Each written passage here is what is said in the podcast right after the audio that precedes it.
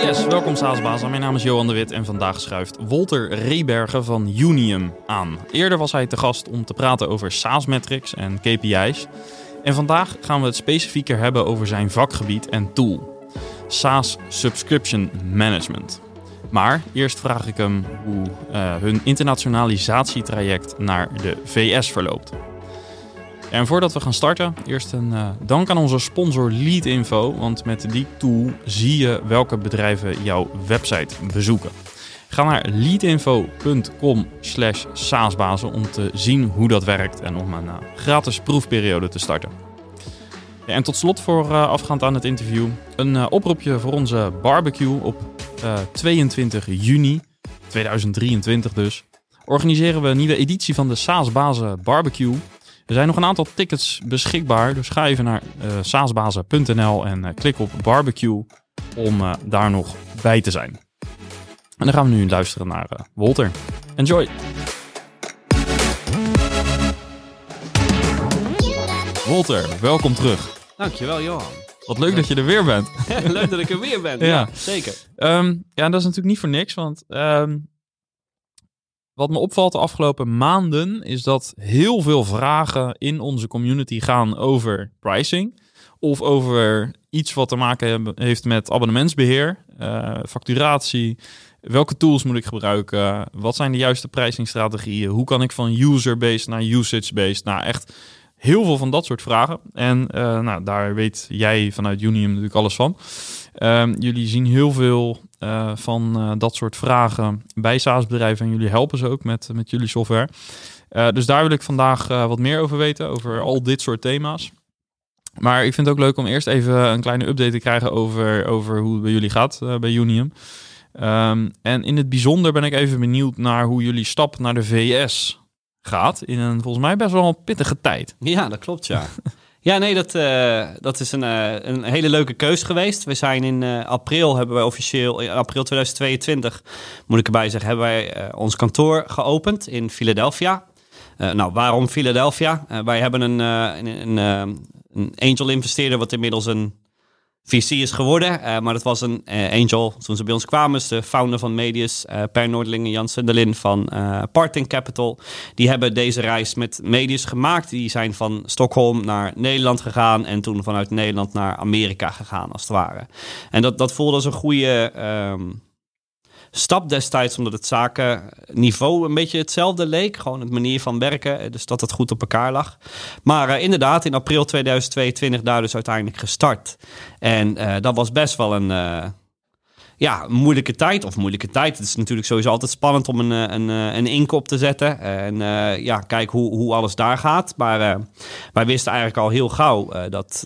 dat we dat niet gingen redden zonder onze C E O mee te sturen. Dus uh, onze uh, Niklas is ook mee verhuisd. We hebben gezegd dat we een retourvlucht voor hem zouden boeken. Nou, dat hebben we niet gedaan. Niet gedaan natuurlijk. Ja. Ja. Dus die zit daar nu met zijn hele gezin en die weet eigenlijk niet zo goed wat ze daar doen. Uh, nee hoor.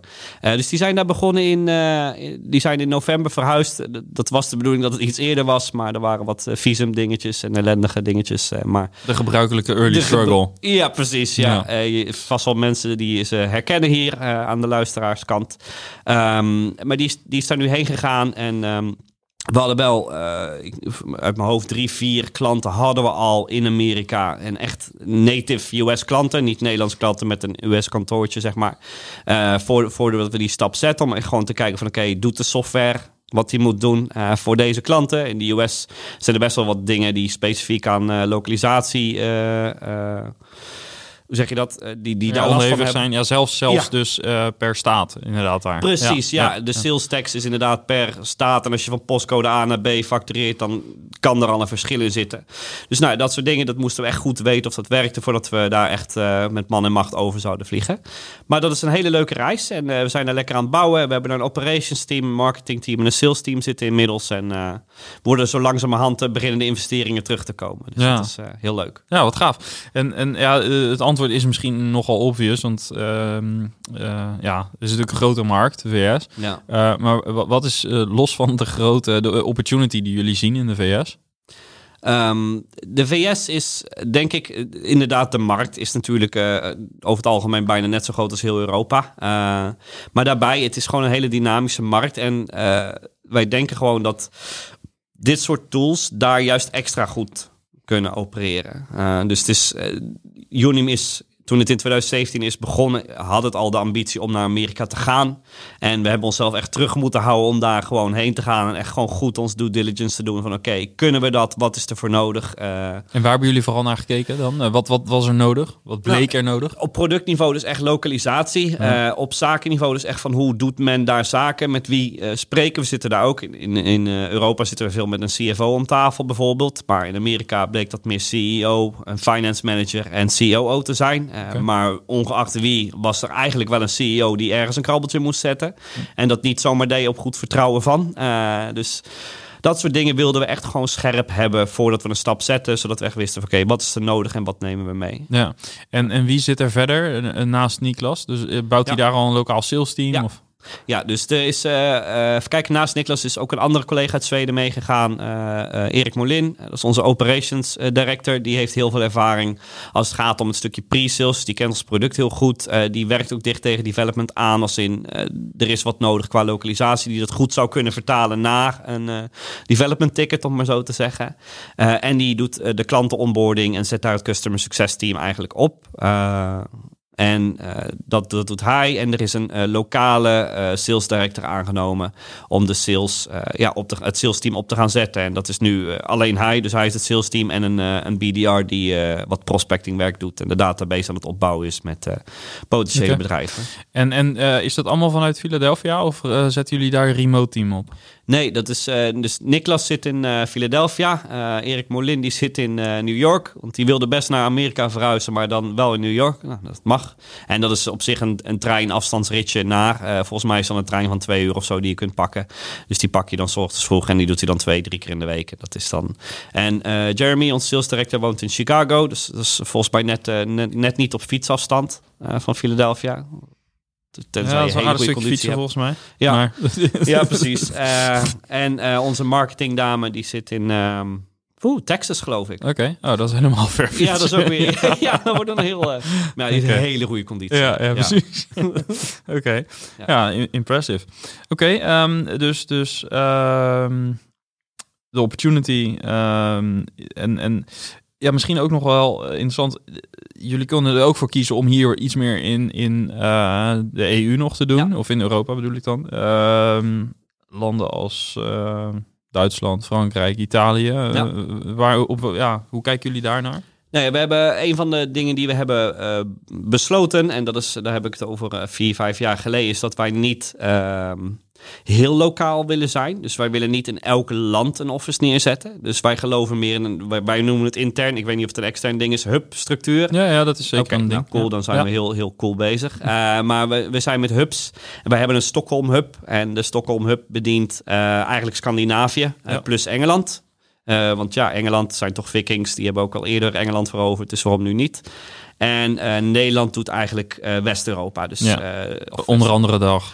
Uh, ja. ja, precies. Ja. Dag, okay. ja, inderdaad. Ja. En uh, we zitten nu ook in Spanje. We gaan Italië in. Uh, Frankrijk zitten we al goed in. En, uh, Duitsland hebben we ook een, een goede naam al gemaakt. België, dus... Uh, ja, ja oké. Okay. Dus vandaar proberen we de rest te doen. Dus... Mooi. Uh, tot zover dus het internationalisatiestukje. Ja. Uh, voordat we naar pricing gaan, nog één ander ding. En dat is uh, dat, dat kan heel persoonlijk zijn. Geen idee wat de luisteraar daarmee kan. Maar uh, ik vind het gewoon leuk om even daar wat meer over te weten. Uh, het gaat bij SaaS-bedrijven vaak ook over cultuur. Over ja. dat je hey, de ambitie is groot. Je wil met elkaar aan, aan, aan grote doelen werken. Je hebt grote dromen. Uh, je wil naar, nou ja, weet ik veel welke uh, milestones groeien. Uh, wat ik altijd leuk vind aan Younium, um, in, in zeg maar alles wat ik van jullie zie, en dat is dan vooral op LinkedIn, maar ook als we op events, hè, volgende week gaan wij onder andere naar uh, Malmö, uh, naar uh, Sasius, een uh, SaaS-event, dan uh, komen we elkaar ook weer tegen. Ja. Uh, er is altijd gewoon echt een lekkere energie um, zeg maar in het team. En dat stralen jullie dus op verschillende manieren uit. Um, en, en het lijkt ook wel of iedereen een bijdrage levert aan jullie overall branding, zeg ja. maar. Kan je een beetje een inkijkje geven in hoe jullie dat voor elkaar krijgen? Want ik denk dat het voor heel veel SaaS-bedrijven best interessant is om daar wat van te leren. Ja, ergens wat ik, wat ik het coole vind, wat minder interessant antwoord is, is dat het heel veel gaat van nature. We zijn gewoon, uh, we recruiten gewoon echt op mensen die, die boven alles echt een cultuurfit heb, hebben. Uh, dus wij, wij zijn niet zozeer in, uh, uiteraard is er een cv-achtige check, uh, maar die is het minst belangrijk om het zo te zeggen. Dus we hebben echt wel iets van game-based hiring. Dus uh, echt wel van, oké, okay, past dit profiel bij onze organisatie? En ze ontmoeten vaak drie mensen. Eén is de talent acquisition specialist, die echt gewoon goed kan kijken naar, oké, okay, hoe gaat dit in algemene uh, kantoor? Daar begint het voor ons, hè, het recruiting al. Ja. Uh, die echt gaat kijken van, hoe past dit in de organisatie? En dan hebben we een tweede, dat is vaak de hiring manager. Hoe past dit op het daadwerkelijke werk wat er uitgevoerd moet worden? En dat is gewoon echt een culture hire. Dus die echt gewoon gaat kijken van, oké, okay, hoe gaat dit in de teams passen waar hij of zij uh, gaat zitten. Dus daar, daar probeer het vanaf het begin af aan goed te doen. Hè? Dus van, oké, okay, gaat deze persoon in een team passen? En dat betekent niet dat deze personen per se in het team moeten passen wat er is, maar juist van, hoe kan dit, deze persoon dit team verrijken en ja. leuker maken. En ik, ik, niet, ik, ik weet de cijfers niet uit mijn hoofd, dan moet je onze H R, uh, Jacqueline, maar een keer voor vragen in de podcast. Maar uh, volgens mij hebben wij uh, van de zestig man, zijn het echt Echt wel vijfentwintig nationaliteiten, uh, diverse talen. Uh, dat doet een hele hoop. Diverse achtergronden. Uh, niet allemaal per se SaaS, sales, experience en weet ik veel wat. Gewoon echt goede mensen. Um, en wij hebben een uh, intern, hebben wij een Slack. We hebben een, wij gebruiken Slack intern voor communicatie. En we hebben een Slack-kanaal dat heet Advocacy Club. Om een hele praktische, tips te, uh, praktische tip achter te laten. Um, En in die Advocacy Club uh, delen we posts van, hey, ik heb net een post gedaan op LinkedIn, ga hem even liken. Nou, dan liken mensen hem, delen hem, reposten ze met een eigen mening. Um, we hebben op events, als we naar een event toe gaan, hebben wij uh, uh, ja, branding targets. Als in van, oké, okay, we willen dat liefst dat elke rep een post doet, een videootje maakt van, hey, ik ben hier op dit event. En Uh, Dat forceren wij niet, want LinkedIn en social media blijft altijd van de persoon zelf. Dus wij, wij zetten de target neer en hopen dat ze daaraan meedoen. En maar dat gebeurt dus op zich wel. Het gebeurt, want ik ken best ja. wel veel mensen uit jullie team. Ja. En ik zie dan toch wel dat iedereen wel zijn steentje bijdraagt. Ja, we halen die targets leuk, ja. Ja, ja, ja nee, zeker. Dus ja. dat is gewoon. Maar mensen zijn denk ik ook gewoon trots. Hoop ik. Ik hoop dat ze trots zijn om bij ons te werken. Het is een hele mooie club. Ja. Uh, en uh, ik geloof dat zelf wel. Ik post met alle liefde. Ik moet ook zeggen dat marketing heel veel inspiratie doet voor mijn posts. Ja, ja. Als je zegt, hey, wil je hier even een post over maken? Ja, dan doe ik dat. Uh, ja. Ik ben niet zo creatief zelf. Maar uh, uh, ja, dat werkt. Het ja. is gewoon goed. Ja. Het is dus wel goed om te weten dat er dus echt vanuit marketing met name een push is ja. op het uh, brand. En dat er echt, uh, ja, dat kon ook haast niet anders, maar dat er echt heel bewust nagedacht wordt over uh, visibility ja. rondom het merk, rondom de events. En uh, ga zo maar door. Ja. ja. Ja, wij geloven heel erg dat onze medewerkers ook het brand zijn. Want uiteindelijk ja. gaan klanten onze medewerkers ontmoeten. En die moeten daar een bepaald gevoel bij krijgen van, hey, dit is niet alleen een capabele club, maar ook nog gewoon een goede club. Ja. Daar kan ik op bouwen. Daar kan, die kan ik vragen stellen. Die, uh... Ja, en ook leuk, hè? Want ja. dat is ook wat ik bedoel. Want ik ken jullie als kennis. Uh, expert, er zit heel veel kennis in jullie team. Uh, ja. Maar uh, als je mij zou vragen van, wat is nou echt, uh, wat, wat is het eerste wat er in je opkomt? Dan is het ook wel een leuke club om mee te werken. En uh, ja, dat is steeds denk ik uh, ook wel onderdeel van, van uh, wat jullie uh, ja ik hoop ik hoop dat groeien. dat uh, ja. ja maar dat is niet iets wat we heel be- bewust uh, bewust doen, denk ik. Het is uh, ja het is gewoon heel leuk, ja het gevolg van een, een goede ja. groep mensen bij elkaar. ja, ja, ja. Precies. Cool, oké. Okay. Uh, we hebben de luisteraar beloofd om het over uh, de levensloop van een SaaS-abonnement te hebben, als we het ja. een beetje zo zouden noemen. Um, en en daarin past natuurlijk heel veel. Um, In alle eerlijkheid, dat kan een beetje een saai verhaal worden als we natuurlijk echt alleen maar over de metrics en zo gaan hebben. Ja. Maar we gaan even proberen om dat op een levendige manier te ja. doen. Um, en, en, en misschien is het beste wel om even te kijken naar van, wat zijn nou uh, echt de highlights in een levensloop van een SaaS-abonnement. En ja. um, jij kan het beter beoordelen dan ik. Het begint natuurlijk met de intake. Die spreekt misschien nogal voor zich, maar ik wil vooral even kijken naar het pricing gedeelte. Ja. Dus als we, misschien kunnen we hem eerst even schetsen. Dus wat zijn nou de belangrijkste stappen in die levensloop? En dan wil ik daarna eigenlijk even stilstaan bij die pricing. Want ja. daar zitten veel vragen ook. Ja, nee, zeker. Ik denk de, de levensloop begint. De acquisitie is niet per se makkelijk. Want je hebt je Netflix-achtige SaaS-abonnementen. Die is inderdaad is die heel transparant. Iemand vult anoniem zijn haar gegevens in en is daarna klant. Uh, maar in SaaS zie je heel veel reseller-kanalen, partners uh, en zelfs nog drie lagen daarbovenop. Je ziet uh, hele zware enterprise-sales-trajecten. Uh, je ziet uh, diverse dingen in SaaS. Dat, dat is juist degene, de bedrijven die wij ontmoeten. Wij ontmoeten eigenlijk niet de Netflix-achtige bedrijven. Um, Soms ook. Maar nee, want even voor de, voor de duidelijkheid, een, een Netflix die factureert gewoon, weet ik veel, twaalf euro per maand aan iedere gebruiker. Lekker straightforward. Ja, en daar gebeurt verder niet zoveel. Je abonnement en precies, je, je spreekt ja. eigenlijk... Uh, ik, ik heb niet de C E O van Netflix geprobeerd te bellen of ik korting kon krijgen nee. in ieder geval. Misschien had ik het moeten doen, had hij het leuk gevonden en had ik het nog gegeven ook. Uh, daar heb ik wat te doen als ik thuis ben. Maar uh, dat, dat is een ander soort saleskanaal, uh, denk ik. Uh, maar die zie je ook in SaaS zeker. Dus dat is, de acquisitie is al vrij divers. Uh, en ook het ac- uh, acquisitietraject wordt al vaak vastgelegd in een product zelf. Van de, nou, denk aan Playbookify, eh, waar mensen gewoon een playbook kunnen gaan beginnen. En als ze volgens mij destijds was boven de x drie... Eh, boven de vijf, opsla- uh, op ja, opslaan precies. willen ja. drukken, dan ja. komen ze pas in het acquisitietraject. Ja. Maar daarvoor hebben ze, hoop ik, al wel op de radar. Ja. Um, en dat zie je bij andere bedrijven ook. Ze staan al ergens in een C R M-systeem. Er wordt al wat mee gedaan. En zo vroeg mogelijk wil je natuurlijk een, een relatie opbouwen met die klant en kennis gaan delen en... Um, Ja, ze het gevoel geven van oké, okay, ik, ik krijg hier meer dan een softwareoplossing. Ik krijg hier een hele hoop kennis die mij gaat helpen met funding. Die mij gaat helpen met een uh, po- mogelijke exit. Die me ja. volledig gaat automatiseren. Ook als ik de vijftien miljoen A R R bereik of ik de honderdvijftig miljoen A R R bereik. Ja. Dat is wat we... Dat is allemaal wat er in het acquisitiestuk allemaal moet gaan plaatsvinden. Ja, dus zelfs waar. Als je een freemium model hebt waarbij je eigenlijk denkt van ja, dan is er nog geen abonnement. Dan ja. eigenlijk moet je dus al geregistreerd hebben dat er een gebruiker is die ja. wel degelijk een abonnement heeft. Alleen Zeker. Hij is mogelijk gratis. In ja, inderdaad. Ja, ja. Maar vaak als je een goed freemium concept hebt gebouwd, dan is, is het zo gebouwd dat ze uiteindelijk geen freemium meer gebruiken. Uh, ja. dat, dat je een paar van die uh, dingetjes hebt dat ze toch nog een betaald model drukt, om maar zo te zeggen. En dan heb je al die gegevens al. Je weet al wat van hoe ze de software willen gaan gebruiken of hebben gebruikt. Je kunt die historie meenemen. Je kunt... Uh, Ja, ja, de upsell potentie is gelijk al hoger. Ja. Uh, dan gaan we naar commit. Dus dan ja. zegt iemand, ik ga upgraden of het is gelijk vanaf uh, moment één uh, een abonnement afsluiten. Um, dus, uh, en daar zit dus het pricing gedeelte natuurlijk. Ja. Daar wil ik het over hebben. Maar wat is daarna, zeg maar, wat zijn de belangrijkste uh, highlights in die levensloop van het SaaS-abonnement? Ik denk, uh, de pricing uh, gaat uiteindelijk... Je, je hebt twee soorten pricing. Je hebt de pricing die je op je prijslijst hebt staan... en je hebt je pricing die sales uiteindelijk tegen de klant yeah. belooft. En yeah. uh, afhankelijk wat voor prijsmodel je hebt... Uh, nou, ik, ik ken heel veel creatieve salespersonen, laat ik het zo zeggen. Dus de, de, het belang van, de, van dat stukje is dat het uiteindelijk... in een back-office ergens weg... Uh, managed kan worden. He, dus dat sales in die zin, je moet sales, vind ik, niet altijd... je moet ze een beetje beperken in creativiteit met offertes... maar niet uh, helemaal. Beperken. Nee, ze moeten wel wat ruimte hebben om een korting te geven bijvoorbeeld. Ja, of, precies. Of, en, of staffels ja. te veranderen, precies, of ja, usage ja. toe te passen... of nou ja, ja. Uh, wat dan ook. Uh, maar dat, dat het weggemanaged wordt en dat het gefactureerd kan worden... op een automatische manier, volgens... de offerte. Ja. Hè? Want als een klant een, een factuur krijgt die niet op de offerte, die die niet herkent met een offerte, is dat wrijving. En wrijving aan het begin van je samenwerking is de meest lelijke wrijving die je kunt hebben. Ja. Check. Uh, dan hebben we, dan gaat er een factuur uit. Ja. Via software. Um, dan krijg je renewals, ja. uh, upsells. Uh, en eigenlijk ja, lopen we de hele cyclus dan door.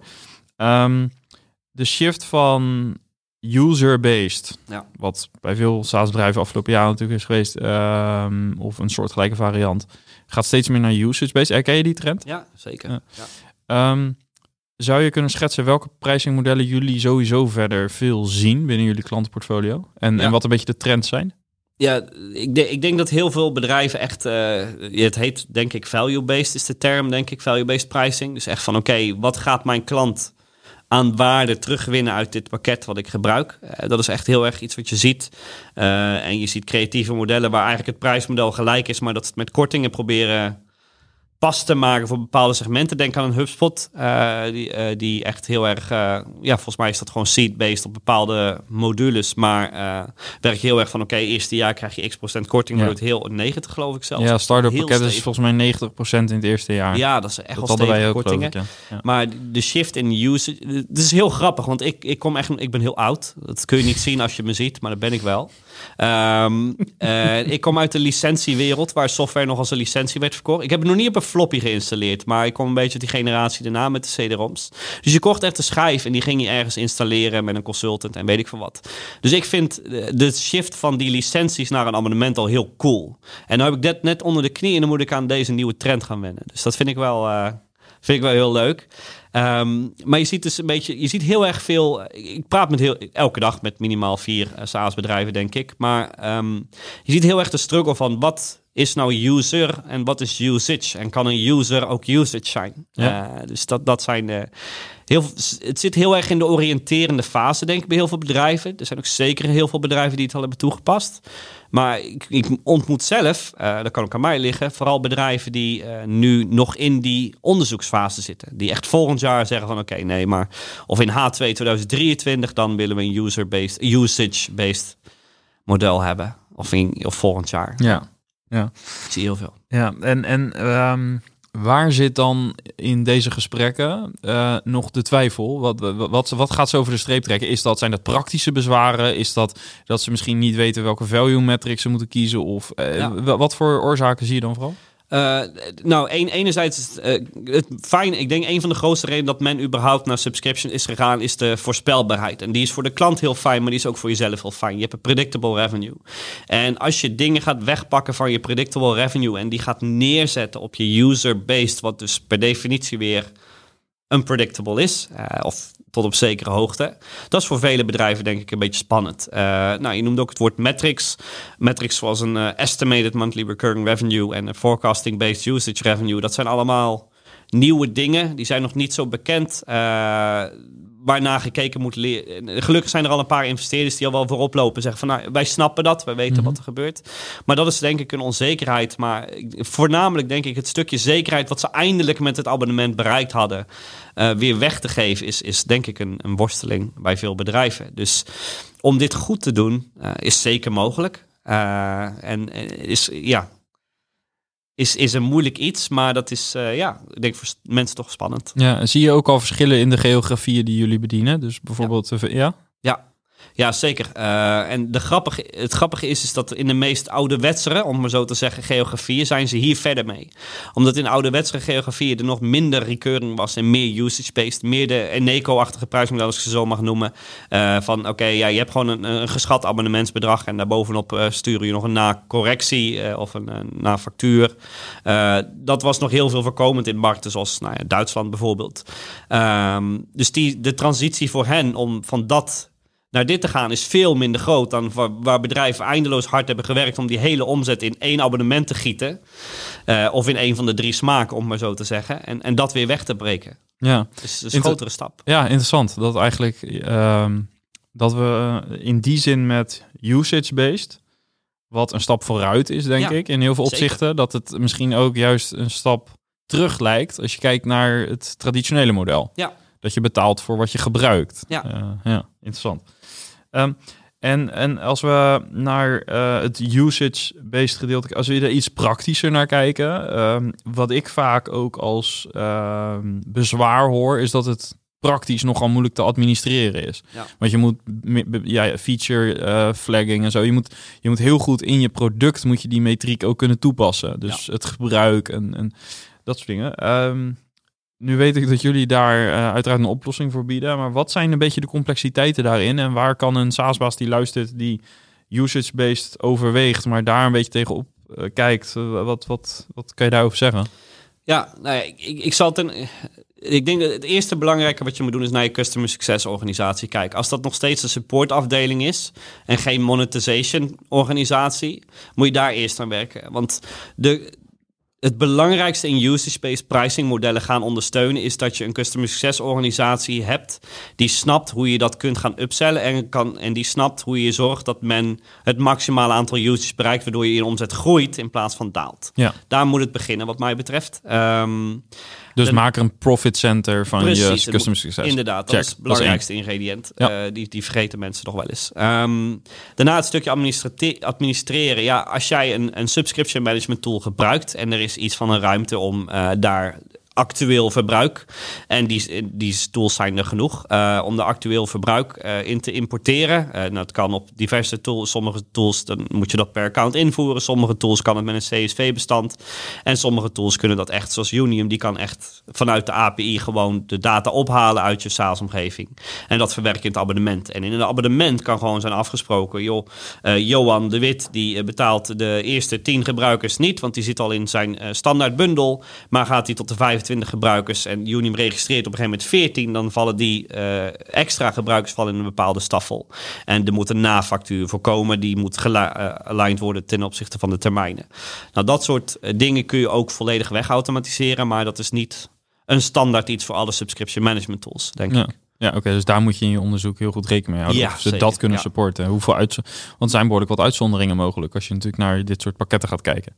Nee, ja, zeker. Het is, ja, dat is altijd een grap. Uh, heel veel mensen, als je een finance pakket en iemand is op zoek naar een finance pakket, dan weten ze over het algemeen wel als ze start-ups zijn dat ze niet bij S A P hoeven aankloppen. Nee.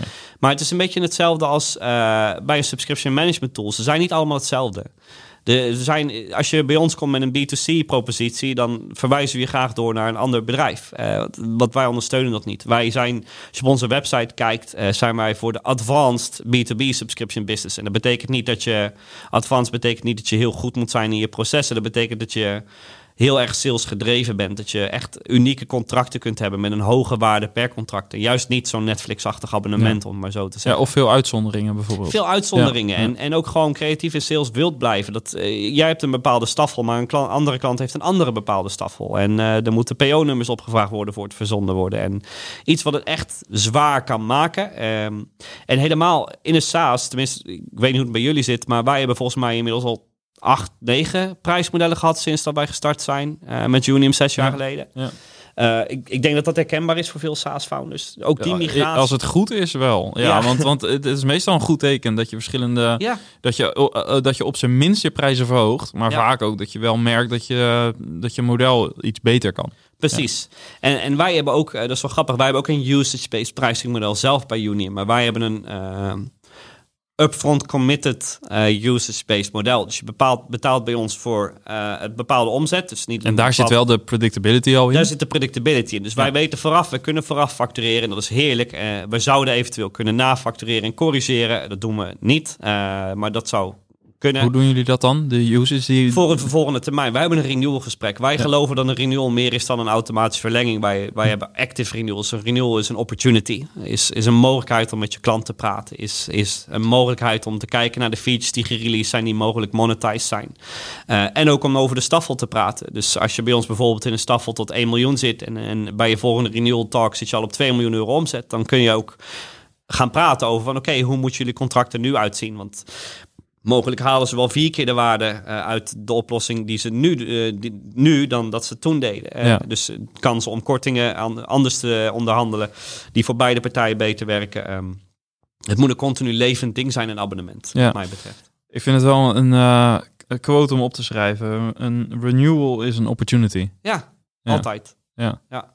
ja, want zo wordt het niet altijd gezien. Nee.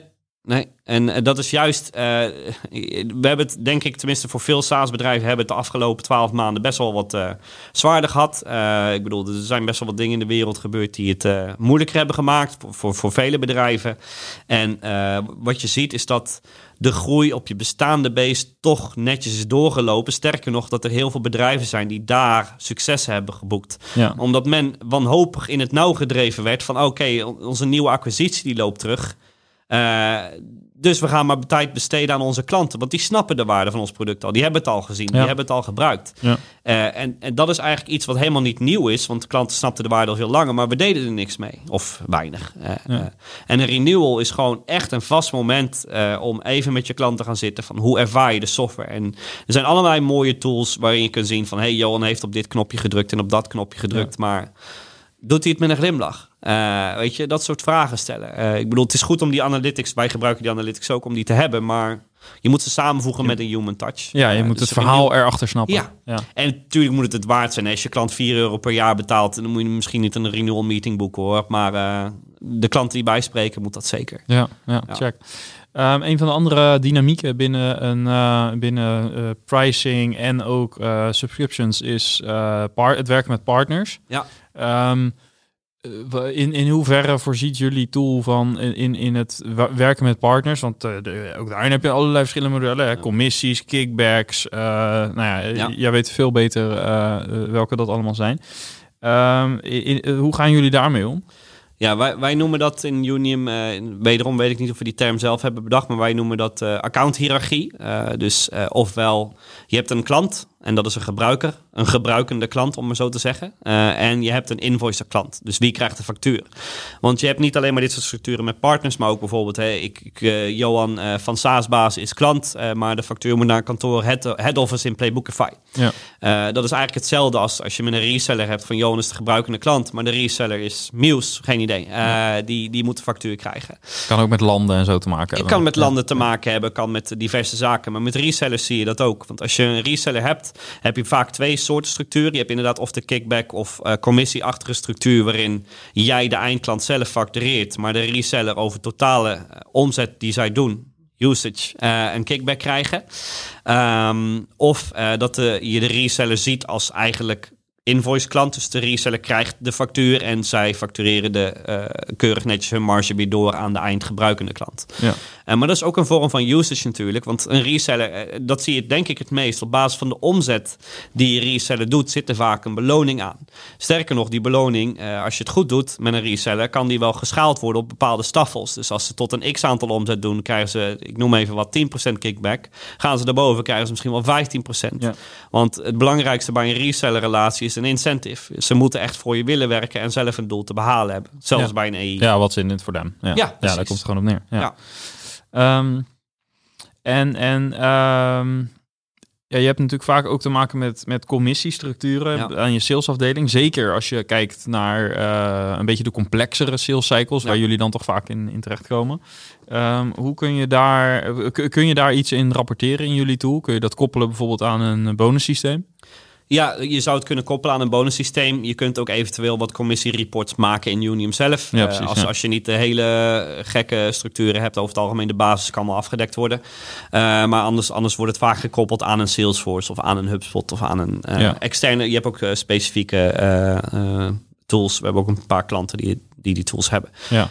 Uh, maar um, ja, een dashboard zou de truc yeah. moeten doen. Ja, ja, want anders ja, dan heb je ja. waarschijnlijk al een hele complexe Uh, commissie. Nee, nee, nee, zeker, ja. zeker. Ja, ja. Nee, Oké. Okay. Uh, ja, dan, uh, dan daarnaast uh, zeker uh, C F O's, maar ook C E O's natuurlijk, uh, willen ook een, een dashboard supporten hebben uh, en, en dat soort, uh, of eigenlijk de inzichten doen, uh, maar ook forecasting. Uh, in, in, wat, wat, wat doen jullie zeg maar vanuit Younium op, op uh, het ge- vlak van reporting en, en analytics? Nou ja, we hebben net al een beetje geschetst dat een abonnement een vrij levendig document is. Hè? Uh, in, in de SaaS B twee B wereld in ieder geval wel. Uh, dat is, uh, vaak begint het niet, of eindigt het abonnement niet waar het is begonnen. Er zijn add-ons bijgekomen, er zijn uh, prijsveranderingen geweest, er is indexatie geweest. Uh, de nieuwe productpricing en packaging en men is gewijzigd van bundel A naar bundel B. Uh, dus er is heel veel veranderd en je wilt dat natuurlijk kunnen trekken en tracen. Dus je moet, als je alleen naar je M R kijkt, dan zie je inderdaad dat het omhoog en naar beneden gaat. Dat is hartstikke goed, maar je wil ook weten waarom. Uh, dus we kijken heel erg in Younium termen naar bookings. En bookings zijn echt contract events. Dus als er een klant uh, een order verandert, uh, een abonnement wijzigt en omdat er een add-on bij komt, dan trekken wij een upsell. En dat is een booking. Ja. Dus uh, al, al die events, contract events, die willen wij trekken om ook bijvoorbeeld dingen als net retention uh, te meten, om Um, churn goed te raadplegen, om ook te zien van waar komt churn nou vandaan? Wat is nou de reden dat ze weggaan? Wat verliest aan competitors? Is je renewal slecht geweest? Is, uh, om, om daar wat meer body aan te geven, als het ware. En, ja. en ook zaken bijvoorbeeld, nou, omdat we zo over usage-based zitten, om die voorspelbaarheid terug te geven aan usage-based pricing. Ja, wij dat je ook je forecast gewoon uh, ja. nauwkeuriger hebt. Precies, en ja. wij, wij hebben twee metrics, uh, eigenlijk als het ware, of nou, drie als je het uh, heel cool wil doen, uh, die rondom usage praten. Eén is de Estimated Monthly Recurring Revenue. En dat is een booking-based metric, uh, waarin je aan je klant vraagt, zonder commitment, wat denk je? Beste klant. Wat denk je nou zelf? Hoeveel playbooks ga je nou schrijven deze, ja. dit jaar? En Um, Dat is, uh, ja, dat is wat waard, want jij hebt daar een bepaald beeld bij. Um, maar het is geen commitment. Vervolgens heb je uh, het actuele. Dat is de meest makkelijke. Hoeveel users is er nou geweest? Uh, en de derde is op basis van het actuele en de trend die we daarin zien, wat is de forecasted usage nou? Nou, als je die drie nou bij elkaar brengt, dan heb je echt wel een goed beeld van oké, okay, uh, hoe goed zijn onze klanten in het schatten ja. over het algemeen uh, van de usage die ze gaan doen? Uh, hoe, hoe goed is onze, wat is onze prognose en wat is nou het actuele? Nou, Nou, dan heb je dan in maand één heb je daar natuurlijk nog geen les uit. Maar na een jaar zul je wel echt gewoon zien... oké, okay, ook onze usage kunnen wij gewoon goed meenemen in de forecast. Ja, want je in hebt gewoon cash. Een marge van... we ja, zitten er altijd... Uh, we kunnen er zeven procent boven of onder zitten... maar dat is een Juist. beetje uh, het uh, spectrum. Ja, ja, en dan ja. krijg je dat, dat stukje predictability weer terug. En, en nogmaals, usage is ook zo'n brede term. In Younium-term is usage is... enkel achteraf gefactureerd. Dus uh, usage kun je nooit van tevoren berekenen. Dat is usage in Younium termen. Ja. Dus dat betekent echt gewoon van... Uh, hier heb je een sleutel tot mijn magazijn met bananen. En je gaat zoveel bananen eten als je wil. Ach, na een maand gaan wij dat magazijn en kijken hoeveel je hebt gegeten. En die en dat bananen is factureren we. Juist, dat precies. is usage. Ja, ja. Uh, anders heb je te maken met measured producten... waar je echt met een... Um, upfront agreement, als het ware. Dus je zegt van oké, okay, hier heb je sleutel tot mijn bananen. Je hebt mij beloofd uh, tien bananen te gaan eten.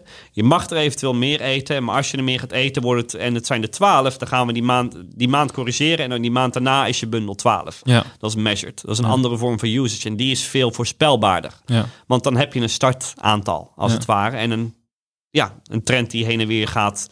Uh, na afloop. Ja, uh, we hebben het in een eerdere podcast gehad over uh, C M R R in plaats ja. van M R R, dus hè, contracted M R R. Ja. Um, en ook de impact die dat kan hebben op je valuation, uh, mm. bijvoorbeeld, uh, als je gaat raisen of uh, verkopen. Ja. Um, wat is de impact op uh, usage-based um, uh, uh, pricing op je valuation? Ja, dat is een hele goede vraag. Uh, de E M R, de E M R, Estimated Monthly Recurring Revenue, is de bookingversie van C M R. Hm. Dus die kijkt dus dan die, dus het, de geschatte waarde van onze klanten, zeg maar. Maar hij is wel minder vast. Precies, hij is minder ja. vast, maar uh, wederom, uh, hetzelfde als als je met een uh, hypotheek uh, voor een hypotheek gaat en je hebt een variabel salaris, dan nemen ze een percentage van je variabele salaris en die voegen ze toe voor hun zekerheid. Ja. En hetzelfde werkt zo bij een investeerder. Dus als jij je E M R hebt en je kunt aantonen van oké, okay, dit is mijn estimated... Uh, volgens mijn klanten wat ik ga doen. En dit is de trend die we hebben gezien. Er zit inderdaad een marge van tien, twintig procent op. Dan wordt dat als je C M R meegenomen. Ja, ja. Dus zo, uh, tenminste ja. als je met een beetje modernere ja. uh, investeerders praat. Ja, en, en ook iets minder in, in Nederland. Want mijn ervaring met, uh, op dit gebied is dat uh, zeg maar alle producten die wat meer transactionele pricing hebben, dus ook usage-based, die ja. uh, weet ik dat in, in uh, Europa...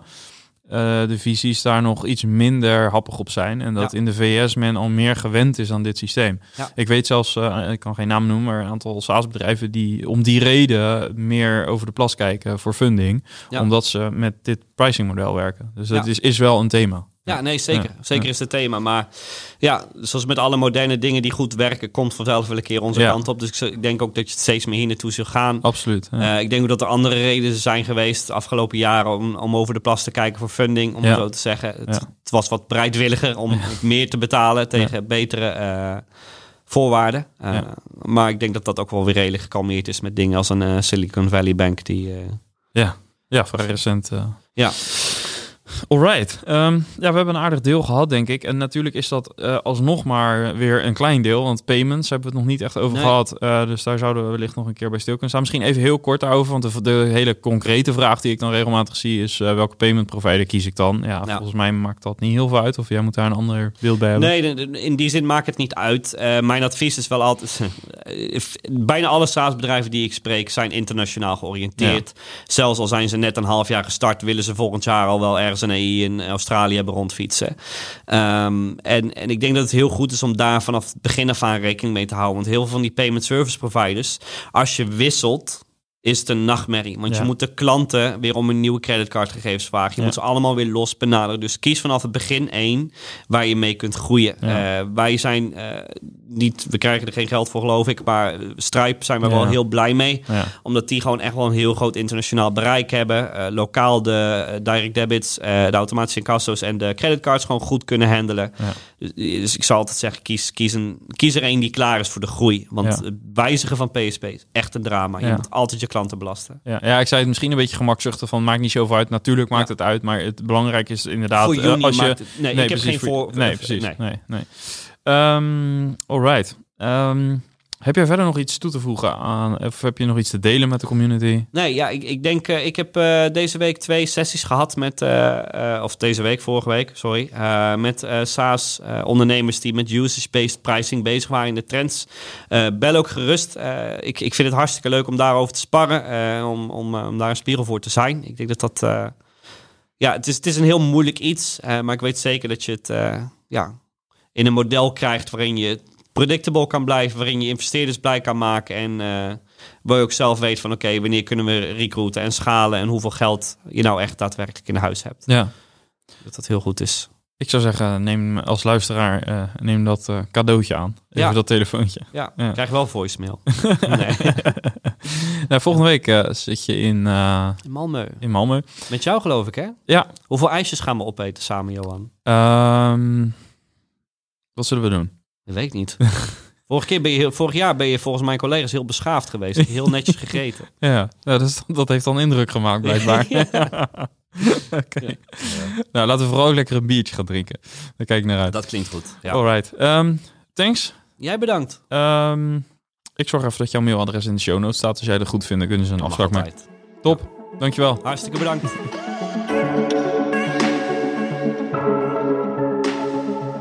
Tot zover het gesprek van vandaag. Bedankt voor het luisteren weer.